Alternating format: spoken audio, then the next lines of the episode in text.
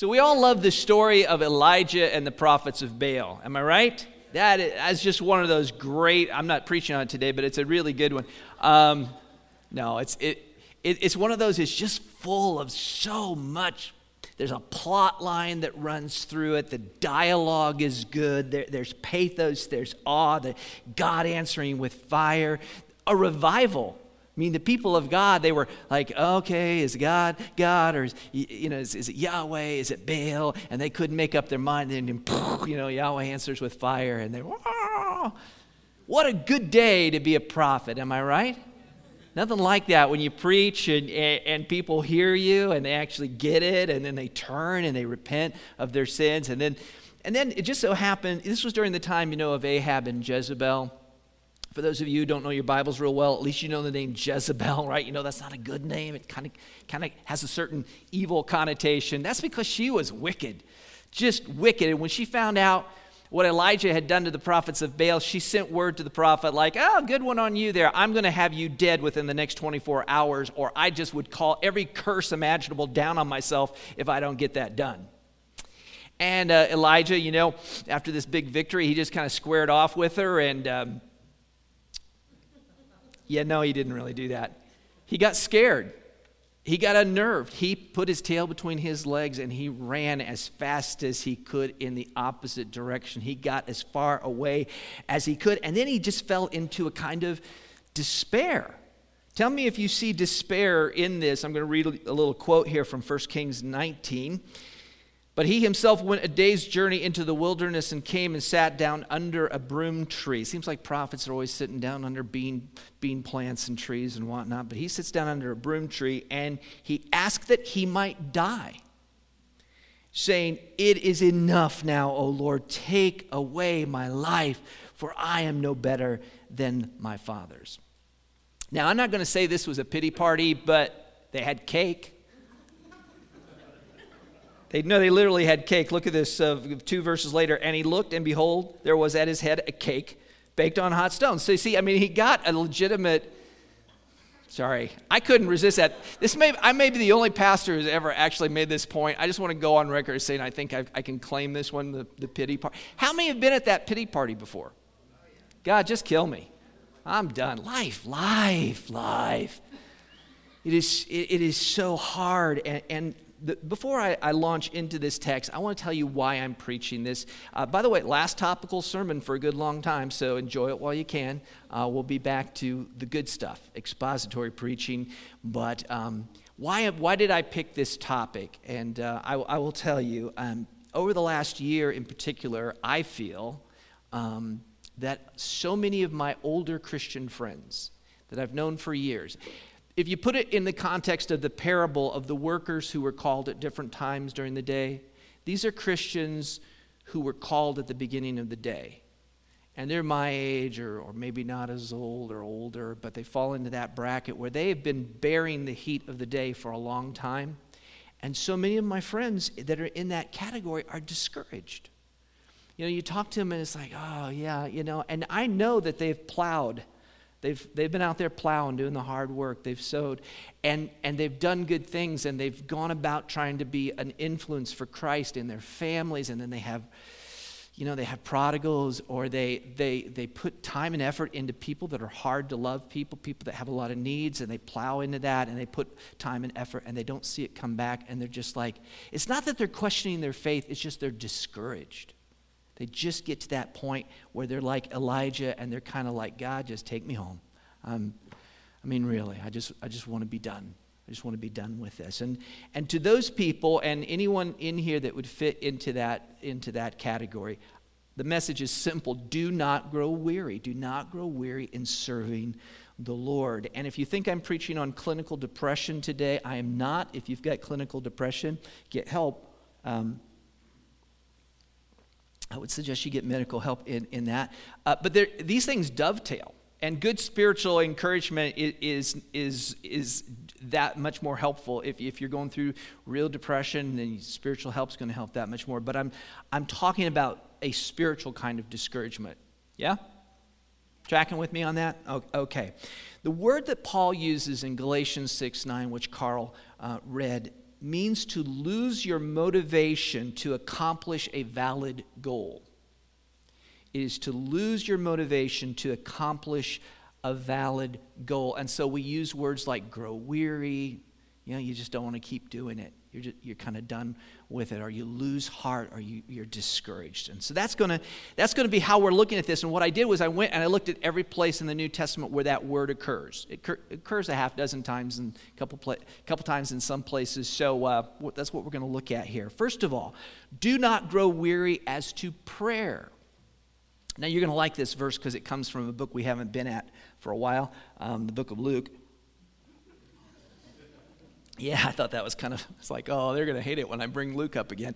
Um, Luke chapter 18, verse 1, and he told them a parable to the effect that they ought always to pray and not lose heart. That you will recall, because you know this is all just lined up and ready to go, right? Because you've been through that. Um, it's the one about the, the, the lady, the widow who isn't getting justice, and so she keeps going to the judge and de- demanding justice from this judge. And we said at the time, probably what happened was it mentioned she's a widow. Probably after her husband died, somebody that was unscrupulous came into the situation, maybe tried to take her land or the business or money or whatever it might be, and she was trying to get justice. And the, so what she did was she kept going to the judge, and like he would, every time he would turn around, she'd be standing there, like, give me justice. Give me justice. The bottom line is we can grow weary in prayer. Have you ever grown weary in prayer? Why would, why would we ever become weary in praying? And the answer is because at times we get discouraged and we start to think that prayer is not, not actually doing us any good. We, we are discouraged like Elijah. We feel like, well, what's the point? I keep praying I keep praying and I, and I don't see the change that, that I want to see.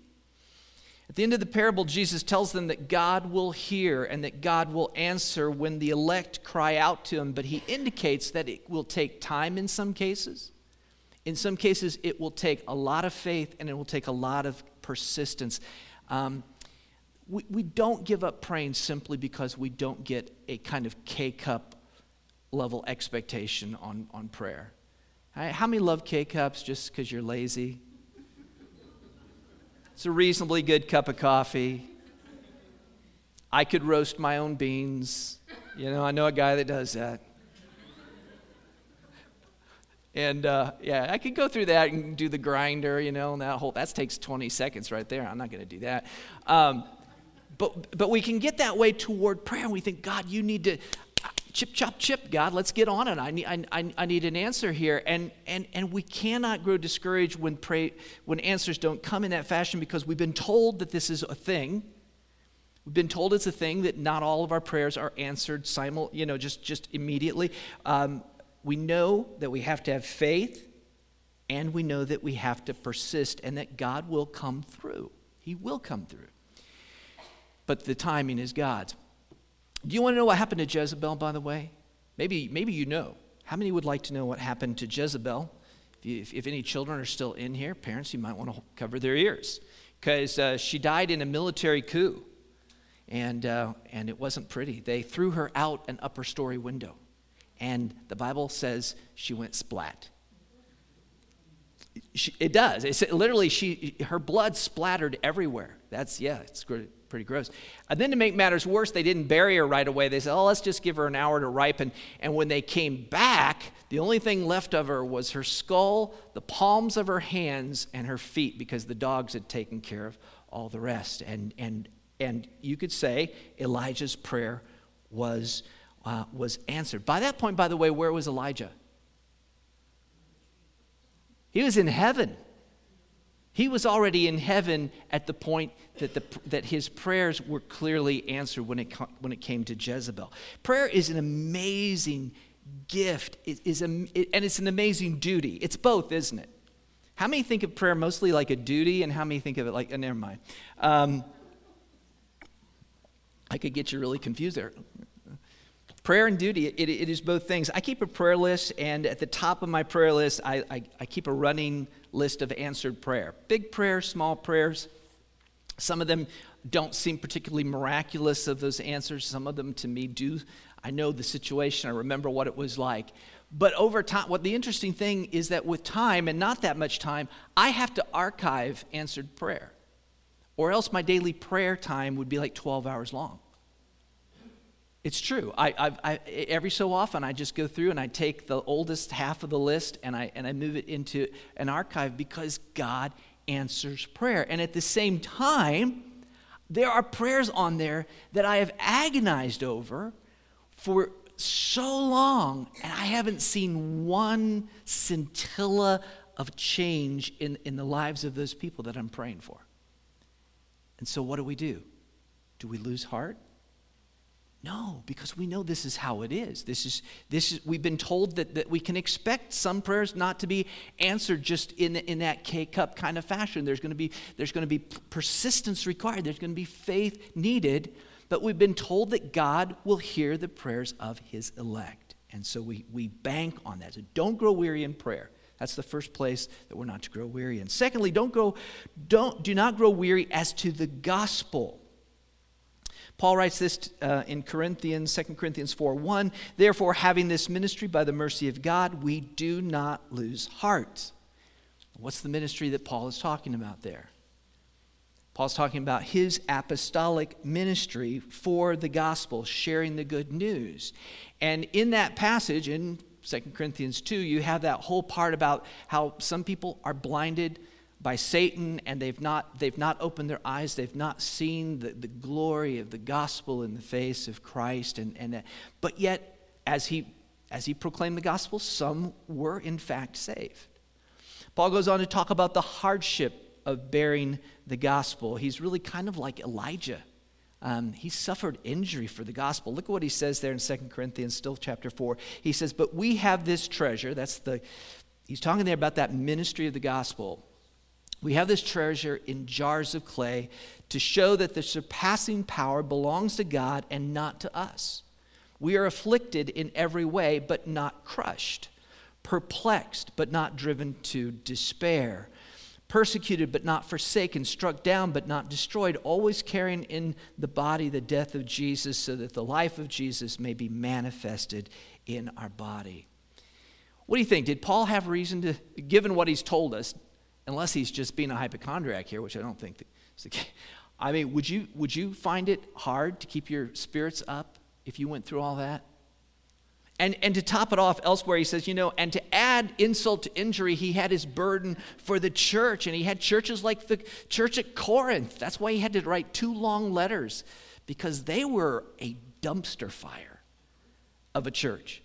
People always say, "Oh, wow, I wish we could go back to New Testament times." Really? Do you, you want to be in part of you want to be part of the church at Corinth? It was horrible. Bad things and and Paul had that burden. And yet he could say chapter 4 verse 16, "So we do not lose heart. Though our outer self is wasting away, our inner self is re, is being renewed day by day." Many Christians I know feel defeated when it comes to faithfully sharing the gospel. How many of you have ever had any discouragement when it came to sharing your faith? Anyone here? Okay, one. I see one hand, two hands. Give a couple people. You know what? Over, give it time, and it can because you know you, you labor, you you you you put it out there, you fly the flag, you let people know you're a Christian, you expect them to ask you questions, and then they don't. Then you try to drop in the conversation casually, like, "Hey, do you know Jesus?" And uh, it, it, it's hard, isn't it? So people don't want to listen to you. People, if they do listen, they'll argue, or, or maybe they just turn a deaf ear to you, and you feel like you just you've been sowing, you've been casting that uh, that bread on the water. You're, you're not seeing it come back to you. Don't be discouraged. Keep praying for souls. Keep keep talking as the Lord gives you opportunity. Keep bearing that that testament because yes, some their eyes will remain closed. But for some, their eyes will be open and they will see the glory of the gospel. How do you keep doing that when you don't see the results? How do you keep going in, the, in, in that jars of clay kind of feeling that you get? It's like, man, the gospel's glorious, but I'm just a crackpot. I mean, what, what, do I, what, what do I do with that?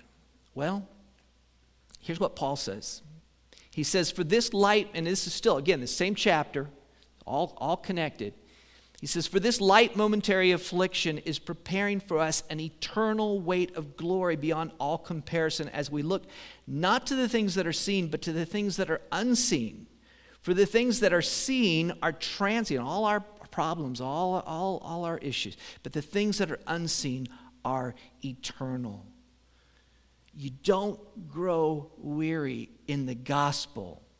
Even though you can't always see immediate results, you don't lose hope because you know that your labor in the Lord has an eternal, it is working an eternal weight of glory. In the face of things that feel hard right now, but, but they're really, in the context, light and momentary. They're, they're, they're temporary. They're part of this, this age which is passing before our eyes so quickly. But in the age to come, there will be glory. That there will be glory. You know, it's, it's hard I'm not preaching to you that, that this is an easy way, but, but this, this is a big part of the answer. Just like holding fast to prayer uh, rests on faith, we have to witness with that same faith, that same idea that our gospel rests on faith in the glorious reward that God gives to his children. So when you're tempted to give up, which I'm saying most of us at that, we get that way was we've tried, we've tried, we've tried. We feel like we're not getting much, much traction. Be like Rocky. This dates me to use, because I'm thinking of the first Rocky movie, which is well before some of you were born. But um, you know that moment where he, he, he just gets stunned and he's like, Adrian! Huh? That was his wife, for those who wouldn't know that. Adrian! Except like we've, we've been stunned by the devil and, and, and, and we're reeling. It's, it's time to get ourselves up off the canvas. You know, Jesus. Get our, get our heart set on Him, look to Him, have faith, understand. This is how it looks. It's, it is not unusual. It, it happened to the Apostle Paul. But God has promised, God has promised that, that we will see His glory and experience that. Thirdly, don't grow weary as to doing good. And I would take this to be um, about living our life. Not so much here about our words, though it can certainly involve our words, but, but just doing good. You know, that city set on a hill, the, the, the good works that are like uh, setting a, a, a, lamp and then not putting the bushel over, letting it be seen so that men might see your good works and gl- give glory to God. Paul says something um, nearly identical in two different places Galatians chapter 6 and Second Thessalonians. He says, And let us not grow weary of doing good. Yeah? For in due season we will reap if we do not give up. So then, as we have opportunity, let us do good to everyone, and especially to those who are the household of faith. And then he says almost the, the, the fewer words, but Second Thessalonians chapter 3, he says, As for you, brothers, do not grow weary in doing good. So, in the, in the Galatians passage, the context is interesting. Paul is uh, finishing up his letters about grace and, and admonishing, admonishing them to bear each other's burdens and so fulfill the, the, the law of Christ. And, and this is talking about seriously loving your fellow believer, really investing loving them even when maybe that love won't be interpreted the right way because you have to exhort and admonish and encourage them. Then he starts talking about sowing to the spirit and not to the flesh. And you know, sowing is hard work. It's part of that whole, you know, I know farming is hard now, but it was really hard back then. And he's talking about just staying consistent, putting, putting the effort in, sowing to the spirit. He's telling them to, to, to make this effort for the sake of everyone, for all people, but especially investing yourself in the lives of believers, even when it's hard. This is, uh, this is what I think he means by the idea of growing weary and doing good. Because you know what? It is hard to keep loving people after, after you get hurt a little bit, isn't it? In the church, how many people go from church to church? And people say, oh, they're a church hopper, or whatever the case might be. But, but re- the reality is, a lot of times they got hurt and they didn't know what to do with it. And so they left. And, and, and guess what? If you take that attitude, you're going to go through a lot of churches because you're pretty much always going to get hurt where people are. I'm the pastoral ministry, I tell you, the, the pastoral ministry, you put this in the context of Galatians 6. And I think that a, a, large measure of what he's talking about, about the doing good, is that kind of caring for people's souls that people don't really want to, to have. See, I love preaching about this stuff. Preaching is easy. I know I make it look hard. Um, but but preaching is, I mean, to me, I find preaching to be relatively easy. It's, I mean, because what can you say? You know, I'm just up here and you just don't know whether I'm speaking directly to you or not. I've been accused of speaking directly at people, but generally it's just a, you know, it's a generalized thing. And if, if, if it steps on toes, people think, well, it stepped on his toes, not mine. But what's really hard, what's really hard is when you have to care about people up close. And I'm not talking about hugs, all right? It's not the point. Um, that's not easy either. But I'm talking about like bringing somebody into my office, making an appointment, having them come in, and just look at them in, in the eye and say, brother or sister, you know, why are you why are you doing what you're doing? Why are you openly sinning in, in the way in the manner and way that you, why? Why would you do that? Why would you dishonor the Lord in, in that fashion? And calling them to, that that is hard. That that is it is easy to despair. There's no good I, and it hardly ever works that's one of those things where you faithfully do something according to the Word of God, and it doesn't really say every time you do this, you're going to get good feelings and warm fuzzies back for your effort. And most of the time I've seen it, it, it doesn't result in that. But in the context of Galatians 6, this is part of the good he's talking about. Galatians 6 1. Brothers, if anyone is caught in any transgression, you who are spiritual should restore him in a spirit of gentleness. Keep watch on yourself, lest you too be tempted. So that's a good part of, of that good that we are to be about. Sowing to the Spirit is often taxing.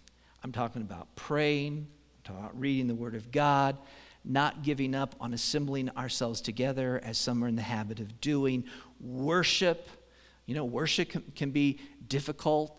Uh, sometimes the word immorality and immortality can hang you up. I mean, that's a, it is a, that could, that could be, have a little fun with Austin there.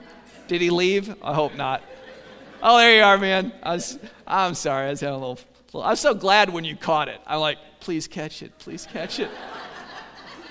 and then you did. That was good. That, that was good. But I mean, all of these things, you know, we, we, in a certain context, we love them, but to keep doing them, to keep on doing good, to keep being part of the fellowship, to keep coming to ABF or being involved, in, you know, in a cluster where you've got accountability and, or mentoring a kid through the mentoring ministry or being part of Awana and just year after year spinning up and hitting it hard, and then you get a little bit of a reprieve in the summer and then back at it again. All of these things can make you weary, and they can make you feel all the more weary if you're not seeing the, the result that you want to see. But we should not give up. Keep doing it. And like Elijah, you're going to see you're going to see it come back. Now, you may be in heaven when you see the full reward uh, of that. You don't give up. You don't give up. What does a runner tell herself at mile 19? By the way, that implies there's what, 7.2 left? Because that would be a marathon.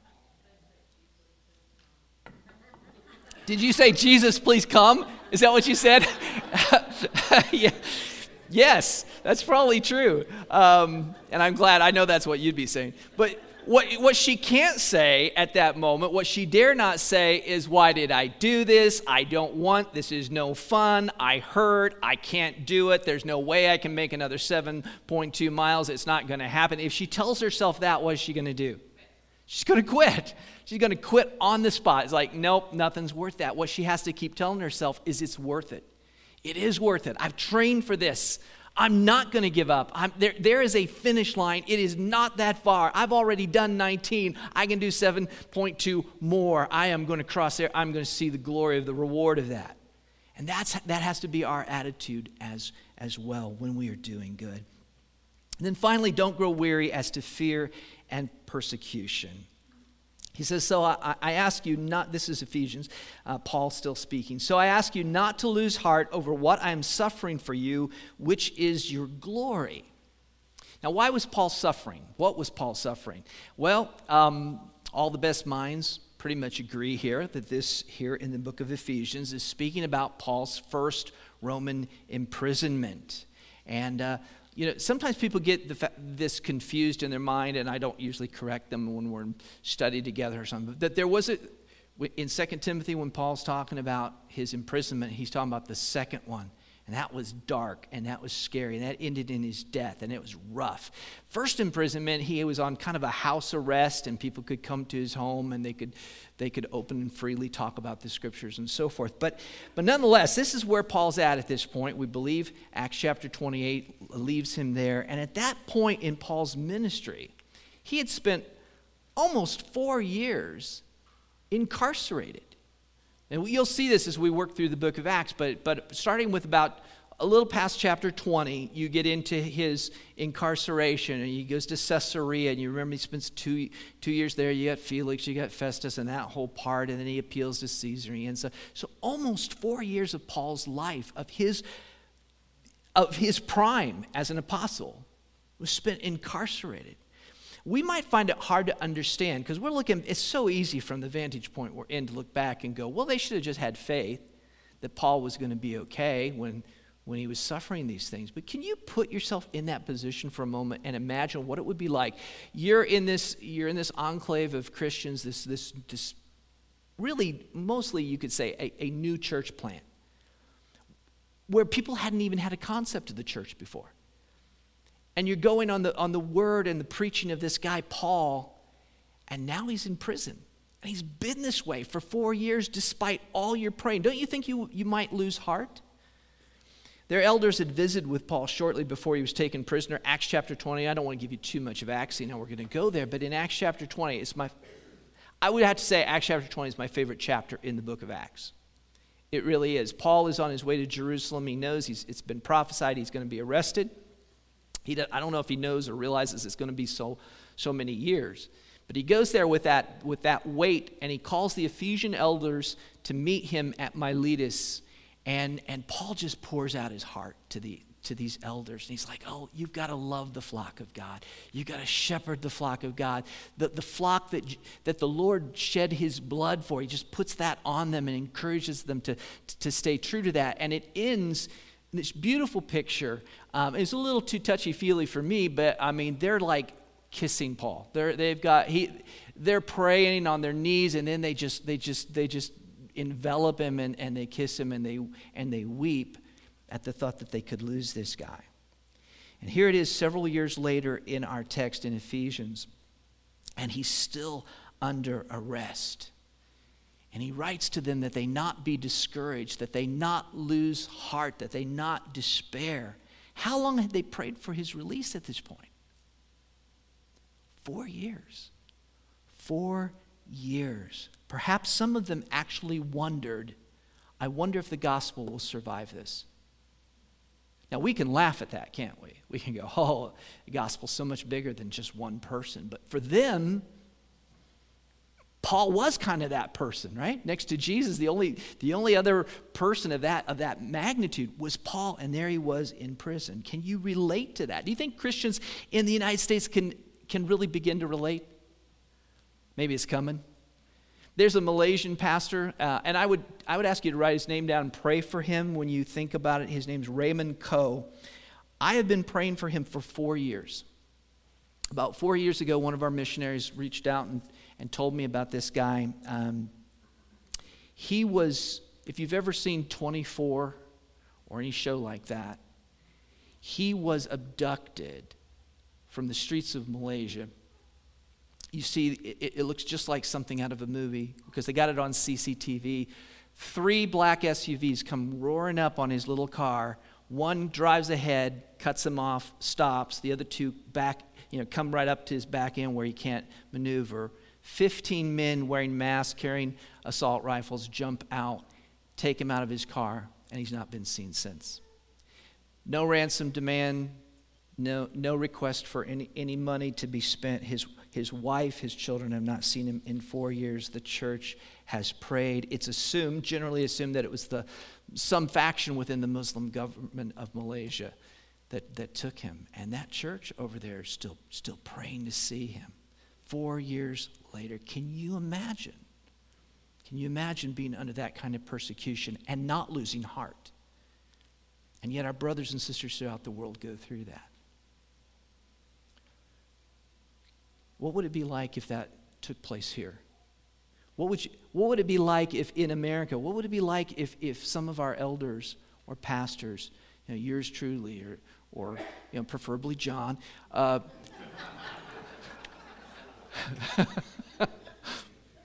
that's the bus, and that's what it looks like from underneath. Uh, No, seriously, can you, can, could you even begin to fathom what it would be like as, as the people of God as you struggle on and, and, you, and you try to find new leadership and you try to move, move ahead, knowing that? And, and, and praise the Lord, in America, we, we have not yet faced anything like that. Instead, what, what, what do we face as Christians here?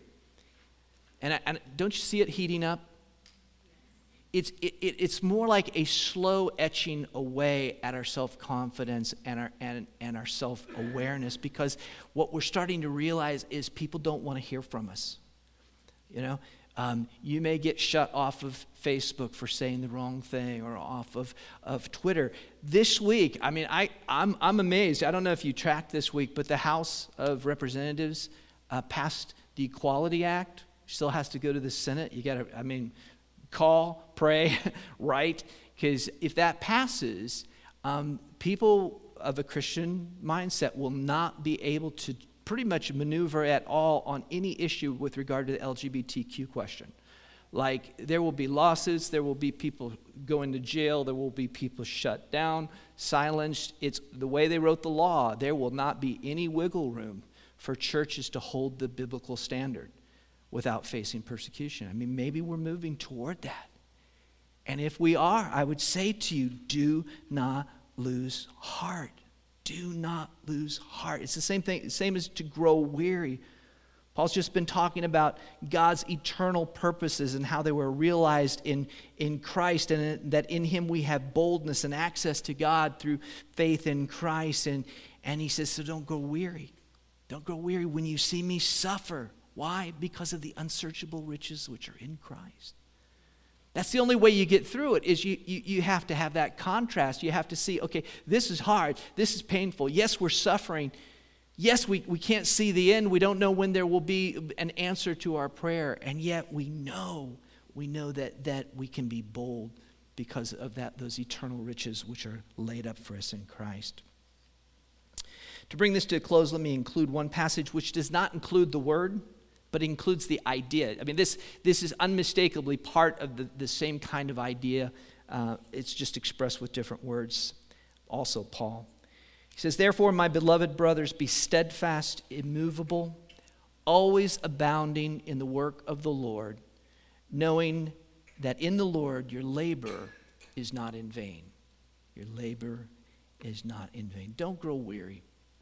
Don't grow weary in serving the Lord. Don't grow weary in prayer. Don't grow weary in sharing the gospel. Don't grow weary in doing good, even when you don't see the stuff. I mean, I, I, don't know what to tell you, and, I, and I'm saying this to people I know and, and, and people that are like people I know.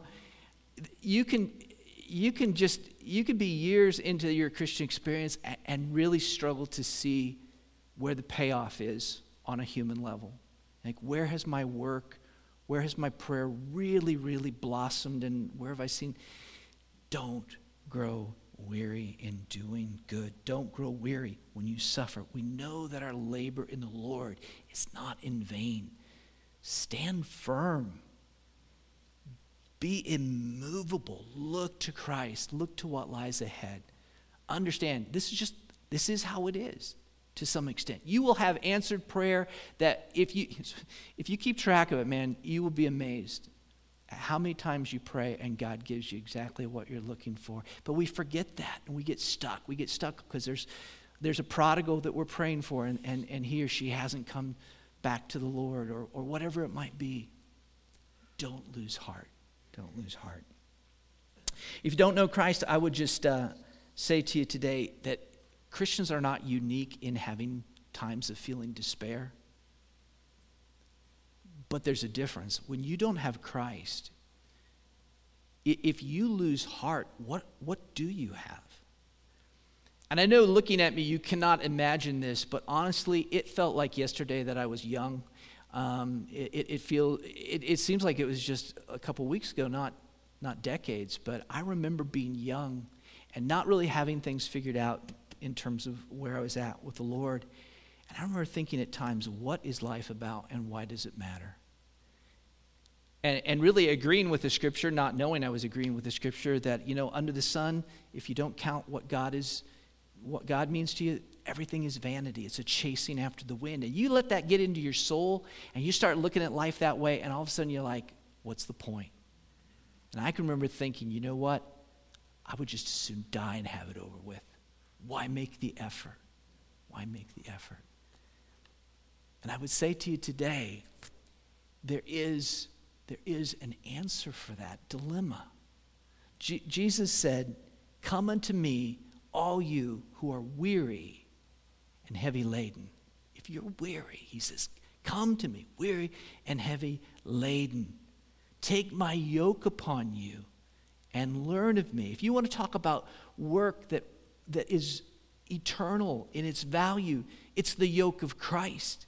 That implies work, doesn't it? You're, you're, you're, yoked to Him. He says, I'm meek and lowly, and you shall find rest for your soul. For my, for my yoke is easy and my burden is light. Hear that invitation from Jesus today. If you want meaning, if you want to escape a cycle of despair that there's no coming out of, no coming back from, turn to Him, believe in Him, and be saved. Let's pray.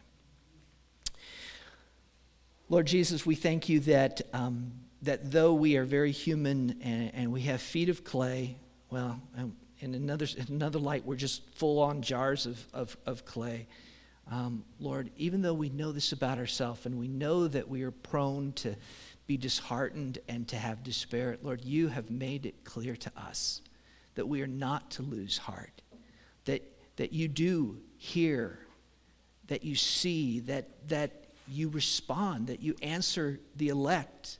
And Lord, that no matter what we do, whether it's in doing good or praying or witnessing to people for the gospel, whatever it is that we are engaged in, Lord, that we do unto you, Lord, that that is of eternal value, that our labor in you is not in vain. So encourage your people, Lord. Help us to pick ourselves up off the mat today and look at it with those fresh eyes, a fresh, a fresh attitude, and um, a vision just for, for eternity.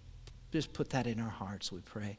And Lord, for the one that doesn't know you today, I pray that such a one would, would hear the, the gospel, the invitation that is there to those who know themselves to be sinners, who know themselves to be weary and, and burdened, and that they would unburden themselves by faith, laying hold of your promise. We ask it in Jesus' name. Amen.